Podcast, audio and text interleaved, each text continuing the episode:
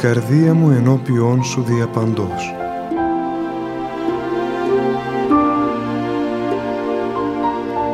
Μια απόπειρα διαδικτυακής επικοινωνίας του πατρός Γεωργίου Σχοινά μαζί σας.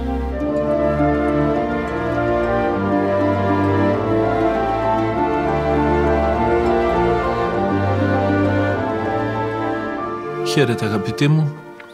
Είμαστε συνδεδεμένοι στο διαδικτυακό ραδιόφωνο της Πεμπτουσίας και όταν σκεφτόμασταν τι θα πούμε μαζί σας σήμερα ήρθε στο νου μας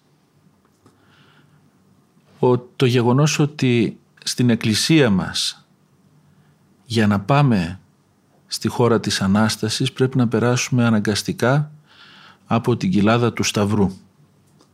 Για να οδηγηθούμε στη χαρά πρέπει να ζήσουμε και τον πόνο. Πρέπει να ζήσουμε και τη λύπη.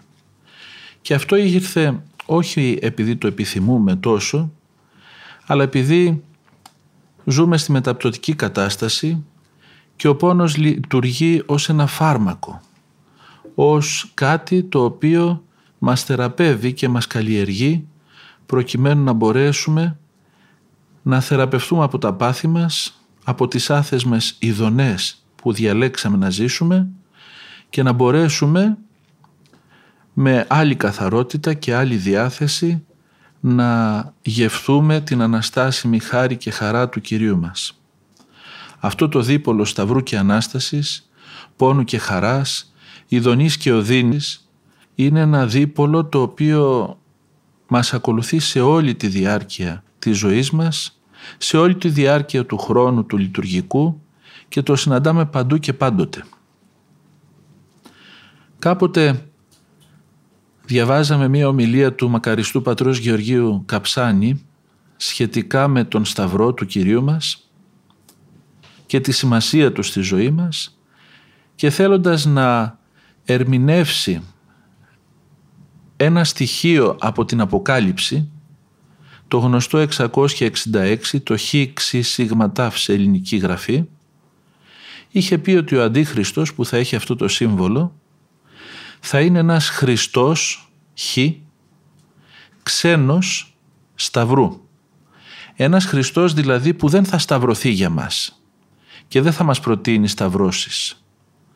Ο Αντίχριστος σύμφωνα με έναν άλλο Άγιο της Εκκλησίας, τον Άγιο Ιγνάτιο Μπραντσιανίνοφ, θα είναι εκείνος που θα προσφέρει στην ανθρωπότητα την πιο μεγάλη επίγεια ευημερία και ευδαιμονία.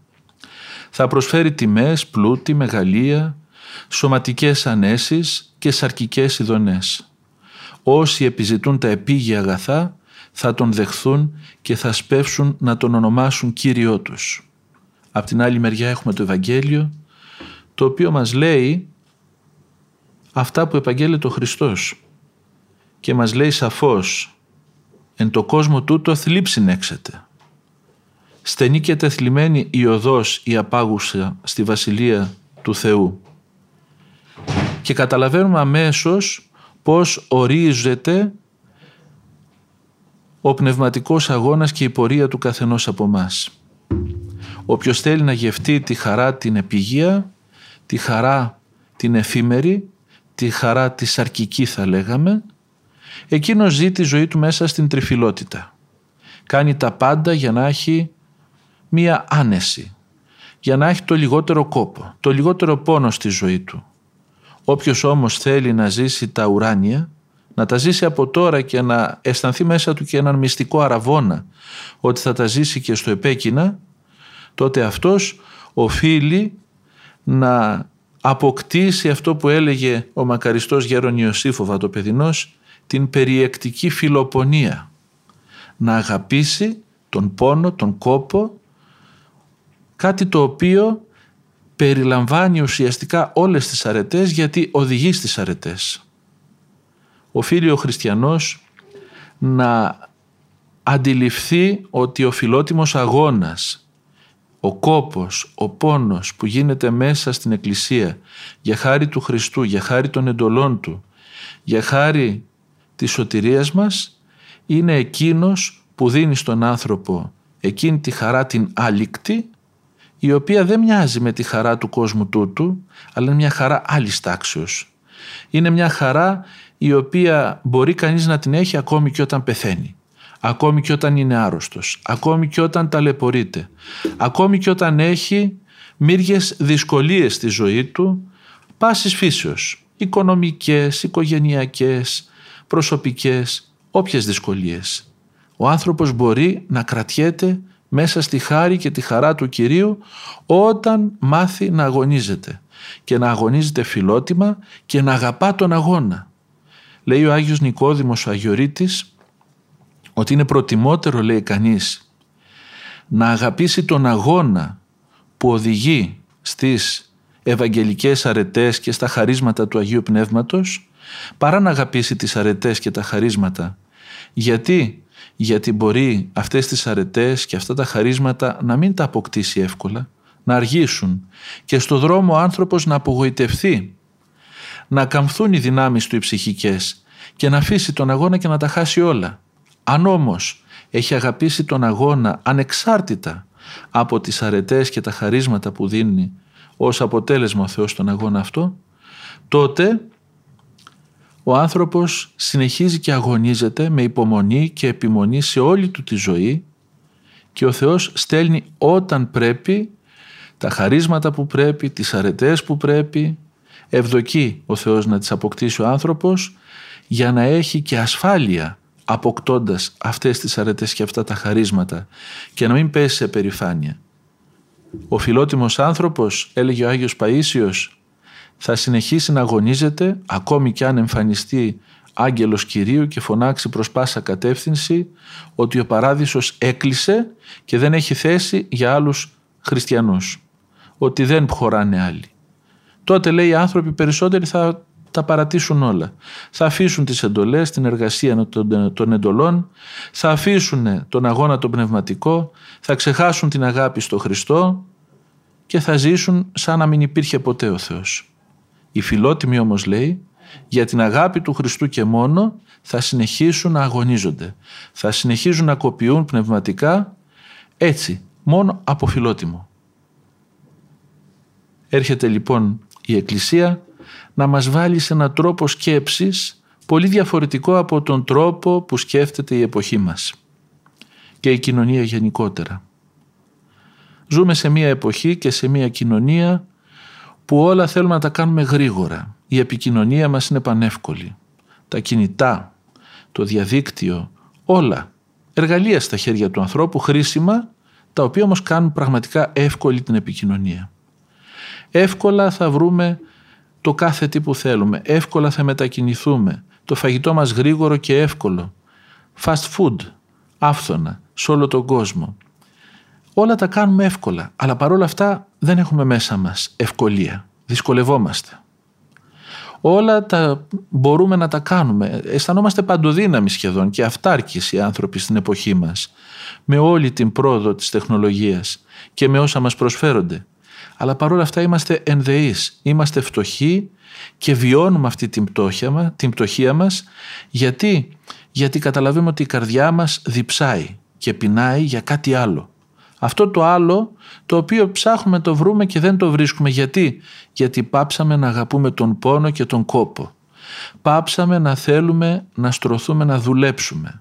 Θέλουμε να τα κάνουμε όλα εύκολα. Κάποτε οι άνθρωποι δεν είχαν μεγάλες ανέσεις. Για να πιούν νερό έπρεπε να πάνε στη βρύση.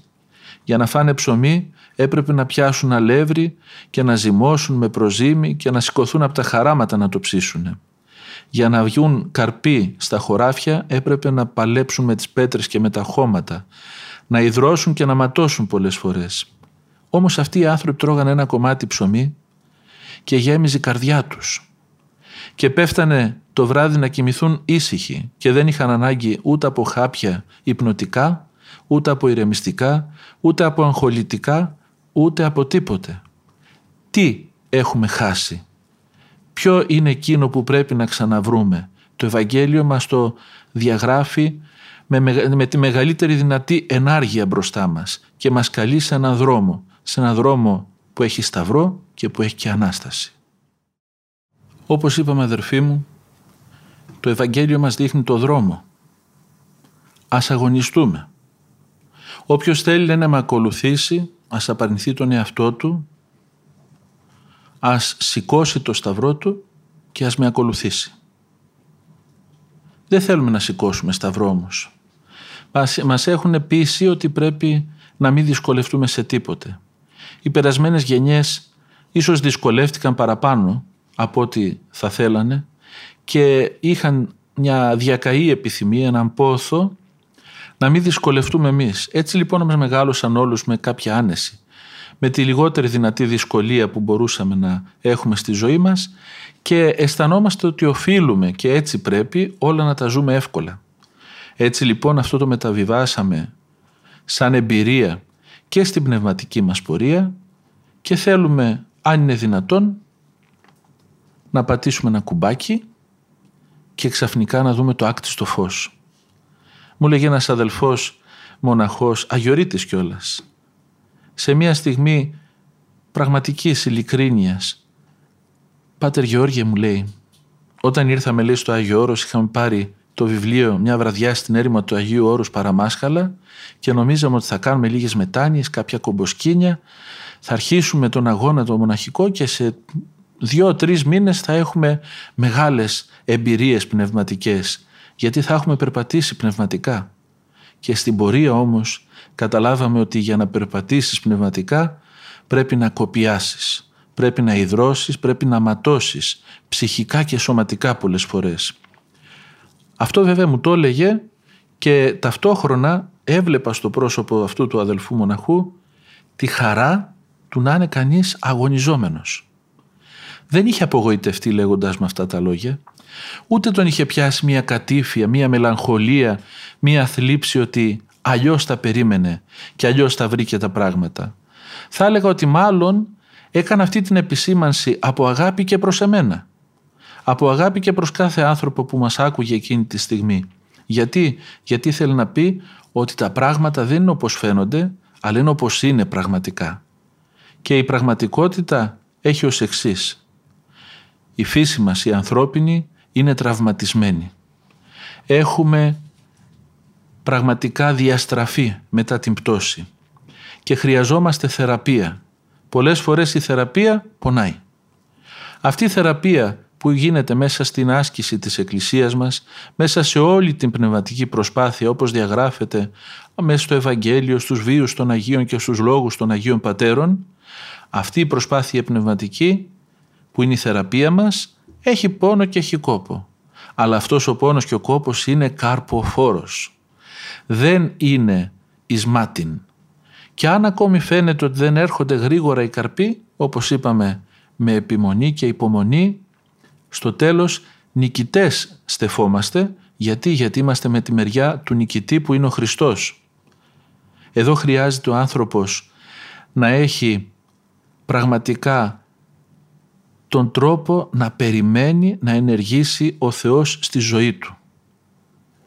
Και είναι και μια μεγάλη ταπείνωση να βλέπεις ότι εγώ προσπαθώ, εγώ προσπαθώ να τηρώ τις εντολές του Θεού, προσπαθώ να κάνω την προσευχή μου, να κάνω υπακοή στον νόμο του Θεού, στο γέροντά μου αν είμαι σε μοναστήρι, στο σύντροφό μου μέσα στην συζυγία, την εν Χριστώ συζυγία Προσπαθώ να κάνω ό,τι καλύτερο μπορώ, αλλά δεν εξαρτώνται τα πάντα από την προσπάθειά μου. Χρειάζεται να επινεύσει ο Θεός, να στείλει τη χάρη Του, ούτως ώστε η προσπάθεια αυτή να καρποφορήσει και να βγάλει όμορφους καρπούς. Αυτό είναι κάτι πολύ όμορφο. Γιατί φταίξαμε, πέσαμε, έχουμε αμαρτήσει, καταθέτουμε με λόγια και με έργα μέσα από την προσπάθειά μας τη διάθεσή μας να θεραπευτούμε, αλλά έχουμε και την απόλυτη πεποίθηση ο ιατρός που θα μας θεραπεύσει είναι ο ίδιος ο Χριστός. Δεν είναι κάποιος άλλος. Και μάλιστα είναι ο Χριστός ο οποίος δεν έρχεται ως αμέτωχος, ως κάποιος που είναι μακρινός μας για να μας σώσει εξ ουρανού. Έχει ήδη κατέβει στη γη, έχει σαρκωθεί έχει γίνει άνθρωπος, έχει γίνει ο δικός μου Χριστός, έχει γίνει ο Θεός μου και ο άνθρωπός μου ταυτόχρονα. Και αυτό είναι το μεγαλείο της Ορθόδοξης Εκκλησίας. Το μεγαλείο αυτό που μας βάζει στη διαδικασία να συνάψουμε σχέση προσωπική ως ασθενής με τον ιατρό μας, ο οποίος ιατρός μόλον ότι δεν είναι ασθενής και ο ίδιος, γιατί έλαβε την ανθρώπινη φύση χωρίς την ασθένεια και την αμαρτία, παρόλα αυτά δεν πάβει να είναι και ο άνθρωπός μας. Να είναι αυτός που στέκεται δίπλα μας σε κάθε δυσκολία. Έτσι λοιπόν πώς να μην στραφούμε με αγάπη και να περιπτυχθούμε και να αγκαλιάσουμε πραγματικά το ζυγό μας, το σταυρό μας, τη δυσκολία και τον κόπο και το πόνο που θα ζήσουμε σε αυτή την προσπάθεια αφού ξέρουμε ότι δίπλα μας είναι ο Χριστός για να μας βοηθήσει σε αυτή τη διαδικασία και ότι Εκείνος σήκωσε σταυρό. Πόνεσε, ίδρωσε, μάτωσε, έκλαψε όπως και εμείς ακριβώς και μάλιστα εκείνος τα έπαθε όλα αυτά χωρίς να έχει φταίξει σε τίποτε. Βλέπουμε λοιπόν το Χριστό μας να στέκεται δίπλα στο σταυρό του καθενός από μας. Να στέκεται ως εκείνος που έχει σηκώσει το βαρύτερο σταυρό όλου του κόσμου. Εκείνον που όλους τους σταυρούς των ανθρώπων αν βάλουμε μαζί δεν μπορούν να το φτάσουν.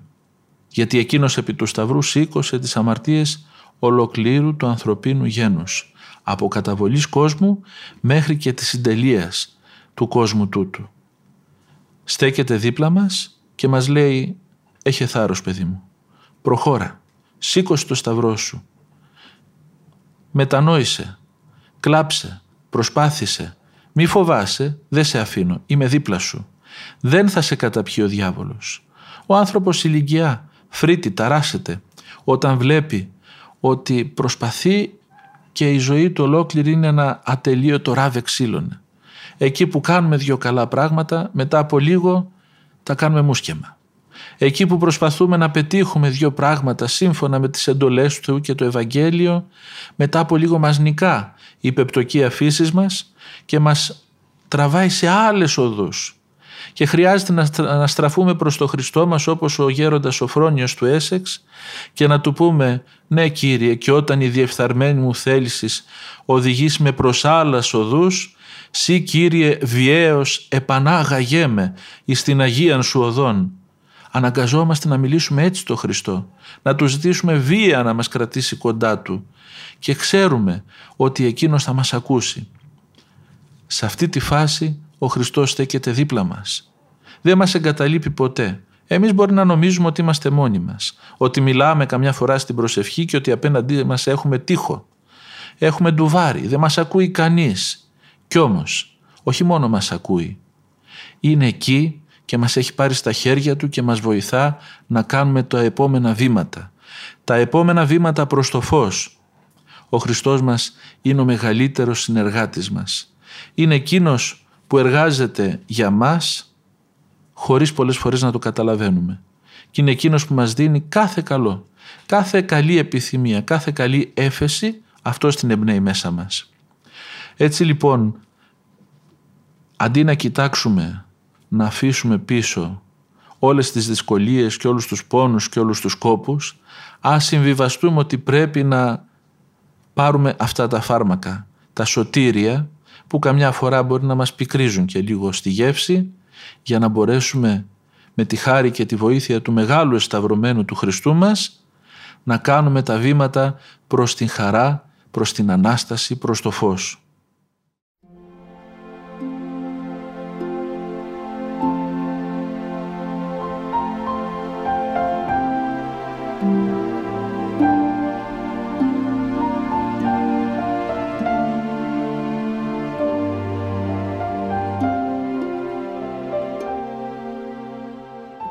Έτσι λοιπόν αδερφοί μου, γνωρίζοντας ότι ο Χριστός είναι εκείνος που μας ενισχύει, εκείνος είναι που είναι δίπλα μας και μας βοηθά να σηκώνουμε το σταυρό μας, να κοπιάζουμε κατά Θεόν, να εργαζόμαστε τις εντολές Του για να μπορέσουμε να θεραπευθούμε, να καθαρθούμε, να φωτιστούμε και να αγιαστούμε, να θεωθούμε κατά χάριν, μπαίνουμε σε έναν αγώνα πνευματικό που πρέπει να έχει συνέχεια και συνέπεια. Μπαίνουμε σε έναν αγώνα που χρειάζεται να τον κάνουμε με πολύ υπομονή και πολύ επιμονή. και πάνω που μπαίνουμε στον αγώνα αυτό και που βλέπουμε όλοι μας τη διάθεση να δίνεται εκεί πέρα, έρθει ο κόσμος από κοντά πάλι να μας υπενθυμίσει. Να μας πει ότι είμαστε άνθρωποι. Ότι είμαστε αδύναμοι. Ότι δεν χρειάζεται να πονάμε. Να μας πει ότι πρέπει να ακολουθούμε τις παρορμήσεις μας. Ακολούθα λέει την καρδιά σου. Ένα σύνθημα της εποχής. Άκου το συνέστημά σου. Άλλοι λένε άκου τη λογική σου. Και όλα αυτά μας αποπροσανατολίζουν. Έρχεται ο κόσμος που σήμερα δεν θέλει να δυσκολεύεται όπως είπαμε και μας λέει εσύ γιατί κοπιάζεις; Εσύ γιατί κάνεις κάτι διαφορετικό; Έρχονται πολλές φορές οι ίδιοι μας οι φίλοι, οι συγγενείς και μας λένε μην πηγαίνεις έτσι. Δεν ωφελεί να πας με το σταυρό στο χέρι. Ακολούθα το δρόμο τον εύκολο. Σιρήνες πνευματικές γύρω μας οι οποίες μας σωθούν σε μία κατεύθυνση που δεν το καταλαβαίνουμε αλλά είναι μία κατεύθυνση αντίχρηστη. Πραγματικά αντίχρηστη. Μία κατεύθυνση που οδηγεί στην μόνιμη απώλεια, στην αιώνια κόλαση. Κι όμως αυτό μας το αποκρύπτουν. Έρχεται η κοινωνία μας να σου πει ότι δεν πρέπει να βάλεις κανένα όριο. Πρέπει να ζήσεις τα πάντα, ό,τι ποθείς, αρκεί να μπορέσεις να το κάνεις. Όπως μπορέσεις να το κάνεις. Καταπατώντας πολλές φορές τη συνείδησή σου. Καταπατώντας ό,τι καλό έχει μαζευτεί μέσα σου στο διάβα του χρόνου. Καταπατώντας κάθε καλό που σε βοήθησαν οι, οι άνθρωποι που σε αγαπούν να μάθεις. Οι γονείς σου, ο πνευματικός σου, οι άνθρωποι που δεν φρονούν τα του κόσμου. Έρχεται λοιπόν ο κόσμος και μας πολιορκεί. Μας δημιουργεί ένα κλειό αβάσταχτο πολλές φορές. Οι λογισμοί έρχονται μέσα μας είτε από τη δική μας εμπάθεια είτε από την υποβολή του διαβόλου να μας πνίξουν, να μας βάλουν ένα φρένο στην πορεία αυτή. Γιατί, γιατί ο διάβολος καίγεται όταν ο άνθρωπος προσπαθεί φιλότιμα να προσεγγίσει τον Χριστό. Όταν ο άνθρωπος προσπαθεί μέσα από την ορθόδοξη άσκηση να εξαγιαστεί, να καθαριστεί από τα πάθη του, να τηρήσει τις εντολές, να μεταμορφωθεί εν Χριστώ Ιησούς σε έναν ουράνιο άνθρωπο και έναν επίγειο άγγελο, όπως ήταν οι Άγιοι της Εκκλησίας μας. Έρχεται ο κόσμος να μας πει ότι συμφέρει να τα έχεις καλά με τους ανθρώπους που έχουν το πάνω χέρι σε αυτή την κοινωνία, σε αυτό τον κόσμο και με αυτόν τον τρόπο να είσαι κι εσύ στη μερίδα των εκλεκτών, των επιγείων εκλεκτών. Έρχεται ο πονηρός να μας πει ότι καλύτερα ζήσε τώρα κάποια πράγματα παρά να περιμένεις να ζήσεις τα αιώνια. Αυτή η ανυπομονησία που γεννάται μέσα μας, να ζήσουμε τώρα τα πάντα, να ζήσουμε τη χαρά, να ζήσουμε την αγάπη, να ζήσουμε τον έρωτα, να ζήσουμε τον πλούτο, την ηλική ευμάρεια, την άνεση, την ξεκούραση, όλα εδώ και τώρα. Αυτή είναι που τελικά, χωρίς να το καταλάβουμε πολλές φορές, μας αποπροσανατολίζει τελείως και μας οδηγεί σε μία απώλεια. Σε αυτή τη φάση ο άνθρωπος είναι που χρειάζεται να βάζει διαρκώς τον εαυτό του σε μία επανατοποθέτηση πνευματική. Πρέπει να έχει μια εγρήγορση. Και αυτή η εγρήγορση πώς επιτυγχάνεται; Με απλούς τρόπους που μας φαίνονται πάρα πολύ απλοί έως απλοϊκοί θα έλεγα και που παρόλα αυτά είναι ασφαλείς, έγκυροι και πολυχρησιμοποιημένοι από όλους όσους πέτυχαν. Τι έκαναν οι Άγιοι, έλεγαν ότι θα προσπαθήσω όπως θέλει ο Θεός. Έστω και αν όλος ο κόσμος μου λέει το αντίθετο. Και για να το πετύχουν τι έκαναν, έκαναν προσευχή. Όχι μια προσευχή που έρχεται κάποια στιγμή μέσα από μια παρόρμηση, αλλά προσευχή με, με τάξη. Είχαν τυπικό προσευχής, είχαν κανόνα προσευχής. Έκαναν τα καθήκοντά τους όπως λέμε, αν και ο όρος καθήκον δεν μ' αρέσει, αλλά τα έκαναν με πολλή επιμέλεια. Προσεύχονταν, εξομολογούνταν, κοινωνούσαν, εκκλησιάζονταν, όχι τις Κυριακές απλώς, αλλά σε κάθε ευκαιρία, όσο πιο συχνά μπορούσαν. ποτίζονταν από τη χάρη του Θεού πως αυτή έρχεται μέσα από όλα τα μυστήρια και τις ακολουθίες της Εκκλησίας. Έσπευδαν στον πνευματικό να πάρουν συμβουλή. Δεν κάναν του κεφαλιού τους σε αυτές τις δυσκολίες. Δεν προσπαθούσαν μόνοι τους να πετύχουν την όποια πνευματική προκοπή. Αλλά συμβουλεύονταν, ταπεινώνονταν. Ανήρ αυτοσύμβουλος ή ασύμβουλος κατά άλλους, εαυτό πολέμιος λέει η παράδοσή μας. Όποιος δηλαδή μόνος του συμβουλεύεται τον εαυτό του ή δεν συμβουλεύεται κανέναν, είναι εχθρός του εαυτού του, γιατί αυτός ο δρόμος δεν οδηγεί πουθενά. Έτσι λοιπόν οι Άγιοι με αυτόν τον τρόπο επανατοποθετούνταν διαρκώς και ταυτόχρονα μελετούσαν. Μελετούσαν τη Γραφή, κάτι το οποίο το έχουμε ξεχάσει. Μας έρχεται εύκολο να κάνουμε με τις ώρες περιήγησης στο διαδίκτυο παρά να διαβάσουμε 5-10 λεπτά από την Καινή Διαθήκη και την Παλαιά Διαθήκη. Αυτό μας φαίνεται δύσκολο, αδιανόητο. Κι όμως, όταν διαβάσεις αυτά τα 5-10 λεπτά όσο μπορεί ο καθένας, κι άλλους περισσότερο και άλλους λιγότερο, από το Λόγο του Θεού κατευθείαν καθαρίζεσαι, φωτίζεσαι.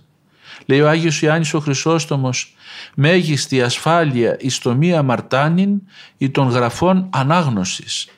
Αυτό το τόσο εύκολο το παραμελούμε. Δεν διαβάζουμε τη Γραφή, δεν διαβάζουμε τους βίους των Αγίων, τους λόγους των Αγίων Πατέρων που μας δείχνουν πώς είναι το Ευαγγέλιο βιωμένο στην πράξη και πώς η εμπειρία η πνευματική κατατίθεται στο χαρτί και στο μελάνι για χάρη μας. Και έτσι λοιπόν μένουμε απότιστοι πνευματικά. Και έρχεται ο πονηρός με όλους τους προηγούμενους λογισμούς που μας είπε, που σας είπαμε και μας κάμπτει. Μας κάνει και έχουμε πισωγυρίσματα και έχουμε αποτυχίες πνευματικές και είναι εκείνο που καθυστερεί την πορεία μας. Όσο λοιπόν πιο επιμελώς, όσο πιο σοβαρά προσπαθήσουμε να κάνουμε την πνευματική μας προσπάθεια με φιλότιμο, με χαρά, γιατί μέσα από αυτή θα έρθει ο καρπός ο πνευματικός, τόσο περισσότερο θα λάβουμε χάρη, θα λάβουμε πνεύμα. Θα έχουμε δώσει αίμα, αλλά θα έχουμε λάβει πνεύμα, κάτι που είναι πολύ ανώτερο. Θα έχουμε χαριτωθεί από τη χάρη του Χριστού μας και τότε θα καταλαβαίνουμε γιατί αξίζει να πολεμάς αυτόν τον πνευματικό αγώνα. Στην εποχή μας όλα αυτά ακούγονται πολλές φορές σαν παραμυθάκια. Ο κόσμος δεν τον ενδιαφέρουν αυτά, αλλά αυτά είναι η αλήθεια. Εμείς έχουμε να επιλέξουμε ποιον θα ακούσουμε, τον κόσμο και το πνεύμα του κόσμου τούτου ή θα ακούσουμε τους Αγίους.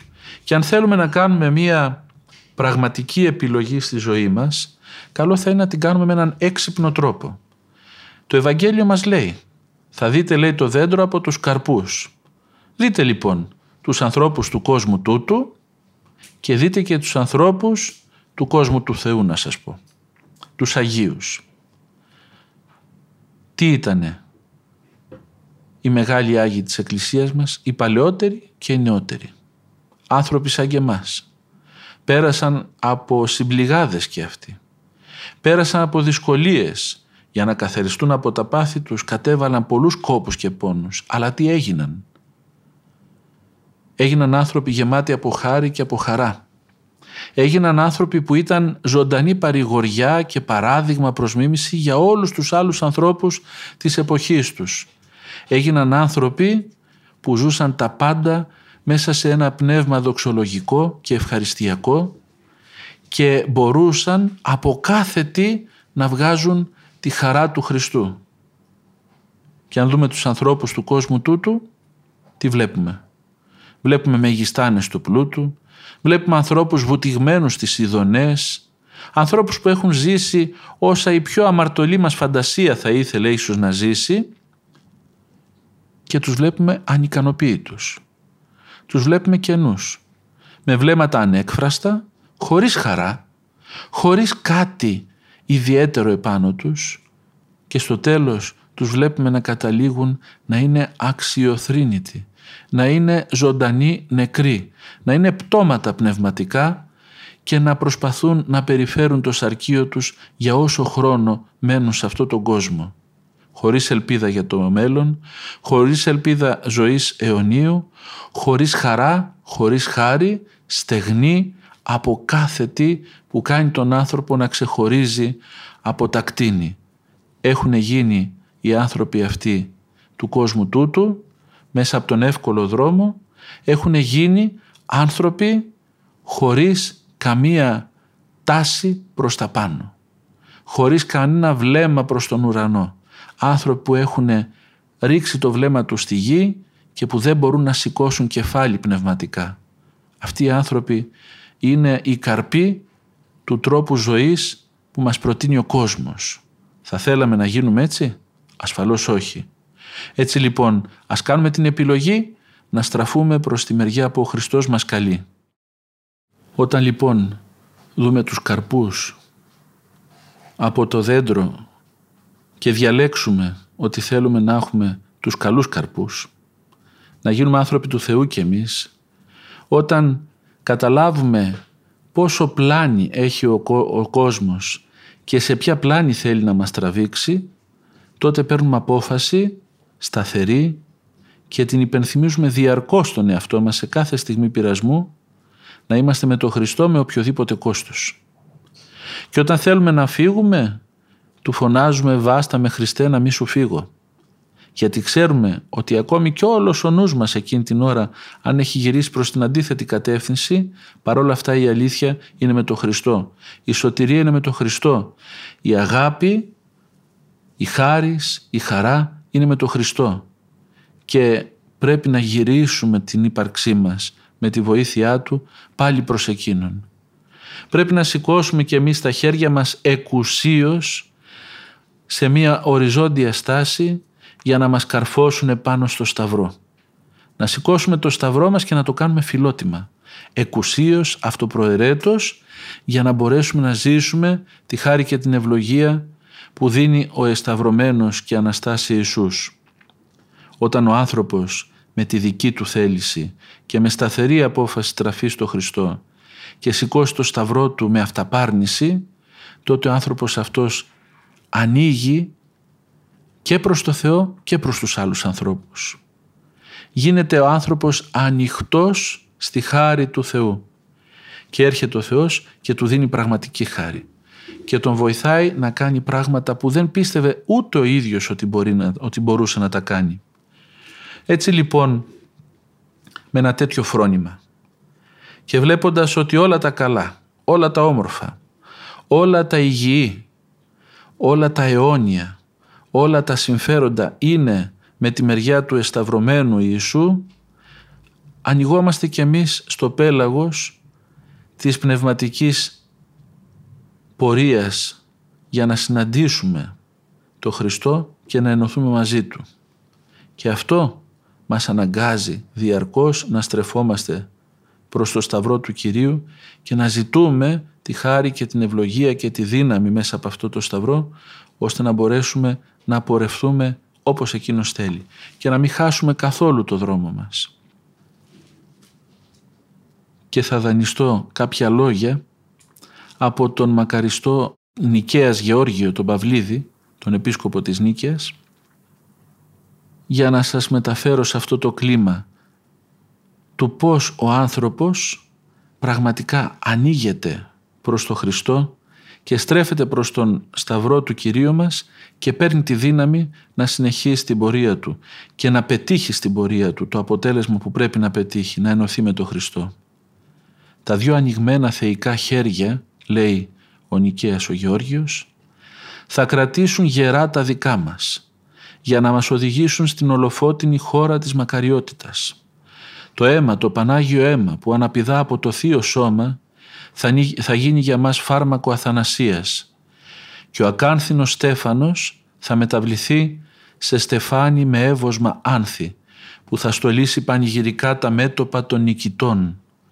Ποιος στράφει προς τον Σταυρό και δεν εσώθη; Ποιος ηγάπησε τον εσταυρωμένο και δεν αισθάνθη μέσα του να γεννώνται και να πάλουν καινούργοι κόσμοι; Ποια ψυχή κουρασμένη, δοκιμαζόμενη, εστήριξε το μέτωπό της στο σταυρό και δεν δοκίμασε ρίγη δυνάμεως, ελπίδος, ευλάβειας και αγιασμού.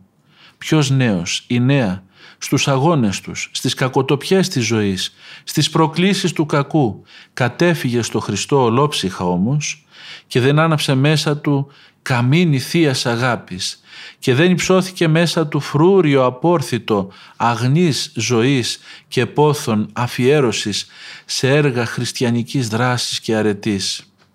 Ποιος οικογενειάρχης στην ώρα της σκληρής δοκιμασίας προσέτρεξε στο Σταυρό και έμεινε χωρίς παρηγορία και τόνωση και θάρρος. Ποιος, κανείς. Ο, ο Σταυρός του Χριστού. Πόσες ψυχές δεν ανακούφισε, πόσες καρδιές δεν εστήριξε, πόσες θελήσεις αδύνατες δεν χαλίβδωσε, πόσα δράματα δεν επεσόβησε, πόσα θαύματα δεν, δεν επετέλεσε. Αδελφοί μου, ας ενώσουμε λέει ο μακαριστός Μητροπολίτης Νικαίας. Όλοι τις ψυχές μας με κατάνοιξη και συντριβή, ιστάμενοι ενώπιον του Σταυρού του Κυρίου μας και ας πούμε εσταυρωμένε λυτρωτά και πάλι σήμερα που ασπαζόμαστε πάλι και πολλάκι στο Σταυρό στον Τίμιο. Εν μέσω ανθέων και μύρων γεννού στη ζωή μας φως και ελπίδα Στερέωσε μέσα μας τον Άγιο Σταυρό σου και κατάστησέ τον άγκυρα θεϊκή και σωσίβιε ουράνιο στις ώρες των μεγάλων θυελών και συγκρούσεων. Κάμε ώστε όταν επιτίθενται τα φίδια της αμαρτίας εις αυτόν να στρέφουμε τις ψυχής τα βλέμματα και από αυτόν να λαμβάνουμε της αθανασίας το σωτήριο φάρμακο. Σταυρέ του Χριστού, χριστιανών η ελπίς, πεπλανημένων οδηγέ, χυμαζομένων λιμίν, εν πολέμης νίκος, οικουμένης ασφάλεια, νοσούντων ιατρέ, νεκρών η Ανάστασης, ελέησον ημάς. Βλέπουμε λοιπόν πώς οι άνθρωποι που αγάπησαν το Σταυρό του Κυρίου ξέρουν να αντλούν από Αυτόν τη δύναμη να συνεχίζουν την πορεία τους. Βλέπουμε πώς οι άνθρωποι που σταυρώθηκαν σε αυτή τη ζωή ανακάλυψαν αυτή την πηγή της δύναμης και της έμπνευσης και της χαράς για να μπορούν να ατενίζουν όχι το πώς θα αντιμετωπίσουν μόνο τα επίγεια προβλήματα αλλά και πώς θα προχωρήσουν στη χώρα της απέραντης αγάπης του Θεού μας που είναι η Βασιλεία του Θεού. Και βλέπουμε πώς ο κάθε ένας που κάνει τη μικρή προσπάθεια να ζει σύμφωνα με το θέλημα του Θεού και σηκώνει αυτόν τον σταυρό, τον προσωπικό του ο καθένας, πώς χαριτώνεται και αλλάζει. Φέρνω στο νου μου τη μορφή ενός πάλι μοναχού απλού Γρηγοριάτη, είναι μακαριστός πλέον, πατήρης Ήχιος λεγότανε, που πηγαίναμε νέα παιδιά και τον συναντούσαμε πλέον στο γυροκομείο της Μονής, γιατί η υγεία του ήταν βεβαρημένη και τα χρόνια πολλά, εκοιμήθη 105 ετών και το ρωτούσαν οι μοναχοί για χάρη μας. Τι έχεις να πεις γέροντας στα παιδιά και τι μας έλεγε. Να κάνετε το σταυρό σας και να σας καίει. Τι εννοούσε με αυτό το να σας καίει; Να μας καίει τιμωρητικά, να τον αισθανόμαστε σαν κάτι καυτό που είναι δυσάρεστο. Ασφαλώς όχι εννοούσε να μας πυρπολεί εσωτερικά ο Σταυρός, να μας ενθουσιάζει, να μας βάζει στη διαδικασία να κάνουμε όλο ένα και περισσότερο πνευματικό αγώνα για χάρη του Χριστού μας που έκανε τα πάντα για μας. Να μας πυρπολίσει με τη θεϊκή αγάπη ο Σταυρός του Κυρίου μας. Και φέρνω και στο νου μου τον Άγιο Κοσμάτων Ετωλό που δίνει μια ερμηνεία για το σημείο του Σταυρού και μας λέει ότι όταν βάζουμε το χέρι μας τα τρία δάχτυλα ενωμένα στο μέτωπο ομολογούμε ότι ο Χριστός μας που ήταν από πάντα στους κόλπους της Αγίας Τριάδος κατέβηκε και έγινε άνθρωπος και κατεβάζουμε το χέρι στην κοιλιά μας μέσα στην κοιλιά της Παναγίας Μητρός του και έκανε όλα όσα έκανε, έπαθε, σταυρώθηκε για μας για να μας βάλει στα δεξιά του στον παράδεισο και να μην μας βάλει στην κόλαση. Απλά πράγματα. Πράγματα τα οποία μπορεί να τα έχουμε ακούσει αλλά τα ξεχνάμε. Και ενώ ο Σταυρός του Κυρίου μας θα έπρεπε να ενεργεί και ενεργεί παρόλα αυτά μέσα μας δεν νιώθουμε πάντοτε αυτή τη μεγάλη δύναμη. Γιατί, γιατί έχουμε ξεχάσει τι σημαίνει. Γιατί όταν θέλω να ζω ασταύρωτη ζωή, δεν έχει δύναμη ο σταυρός επάνω μου. Όταν εγώ δεν σταυρώνομαι, δεν μπορώ να ανακαλύψω αυτό που δίνει η χάρη του Χριστού μας μέσα από τον τίμιο και ζωοποιό σταυρό. Όταν κάνω μηχανικά τον τύπο του, του, του τιμίου σταυρού και δεν καταλαβαίνω το νόημά του, τότε χάνω, χάνω πνευματικά και χάνω την ευκαιρία για άλλη μια φορά να ευλογηθώ και να πάρω δύναμη, να καταλάβω τι σημαίνει ότι ο Σταυρός είναι τρόπιο του χριστιανού, είναι σημείο νίκης. Γιατί, γιατί δεν νικάω πνευματικά. Πρέπει να επιτρέψουμε αδελφοί μου, ας μου επιτραπεί και εμένα αυτή η έκφραση, στον Σταυρό του Κυρίου μας να έρθει και να μας καταλάβει ολόκληρους, να ενθρονιστεί μέσα μας ο εσταυρωμένος Ιησούς και να αγαπήσουμε πάρα πολύ το Σταυρό του Χριστού μας. Γιατί έτσι θα είμαστε έτοιμοι να καταβάλουμε κάθε κόπο και θα παίρνουμε και όλη τη δύναμη που χρειάζεται από το Σταυρό του Κυρίου μας ούτως ώστε να μπορούμε να πορευθούμε προς τη ζωή την αιώνια. Να μπορούμε να πορευθούμε προς την ένωση με τον Χριστό και να μην είμαστε απλώς κάποιοι άνθρωποι που κάνουμε ηθικά αγωνίσματα. Τέτοιοι υπάρχουν σε όλες τις ε, παραδόσεις των ανθρώπων, τις θρησκευτικές και πολιτιστικές. Άνθρωποι που κάνουν καλές πράξεις, που κάνουν ηθικά αγωνίσματα. Δεν είναι αυτό το ζητούμενο. Το ζητούμενο είναι να αγαπήσω το γιατρό μου που είναι ο Χριστός και να τον αγκαλιάσω, να ενωθώ μαζί του και να αγαπήσω και τα φάρμακα, τα σωτήρια που μας δίνει, που δεν, δεν είναι άλλα από το σταυρό του που μας αγιάζει, μας καθαρίζει και μας κάνει να γίνουμε ένα μαζί του. Και όταν ανέβουμε και εμείς στο σταυρό μας και καταλάβουμε ότι είμαστε συσταυρωμένοι με τον Χριστό, τότε θα καταλάβουμε ταυτόχρονα την ίδια στιγμή ότι ήδη έχουμε αρχίσει να γινόμαστε και συναναστημένοι με τον Χριστό. Θα καταλάβουμε ταυτόχρονα ότι η χάρη Του μας έχει πλημμυρίσει και μας οδηγεί με βεβαιότητα στο βασίλειο της χαράς, στο βασίλειο της αγάπης και της κοινωνίας με τον Χριστό και τους ανθρώπους, όλους τους ανθρώπους που θα έχουν συμμετοχή στη βασιλεία Του. Και τότε για μας ο παράδεισος από αυτή τη στιγμή έχει ανοιχθεί. Και γευόμαστε από τώρα τον παράδεισο από αυτή τη ζωή και απλά περιμένουμε την ώρα που θα ζήσουμε εκτυπώτερον τη σχέση μας με τον Χριστό και ο παράδεισος θα είναι πλέον η απόλυτη πραγματικότητα για όλους μας. Ας ελπίσουμε να βρούμε όλη τη χαρά μέσα από το Σταυρό του Κυρίου μας και να μπορούμε κι εμείς έτσι με μεγάλη δύναμη πνευματική να λέμε τον Σταυρόν σου προσκυνούμε Δέσποτα και την Αγία Σου Ανάσταση δοξάζομεν και όταν το λέμε αυτό να χαιρόμαστε από τώρα τη χαρά του παραδείσου.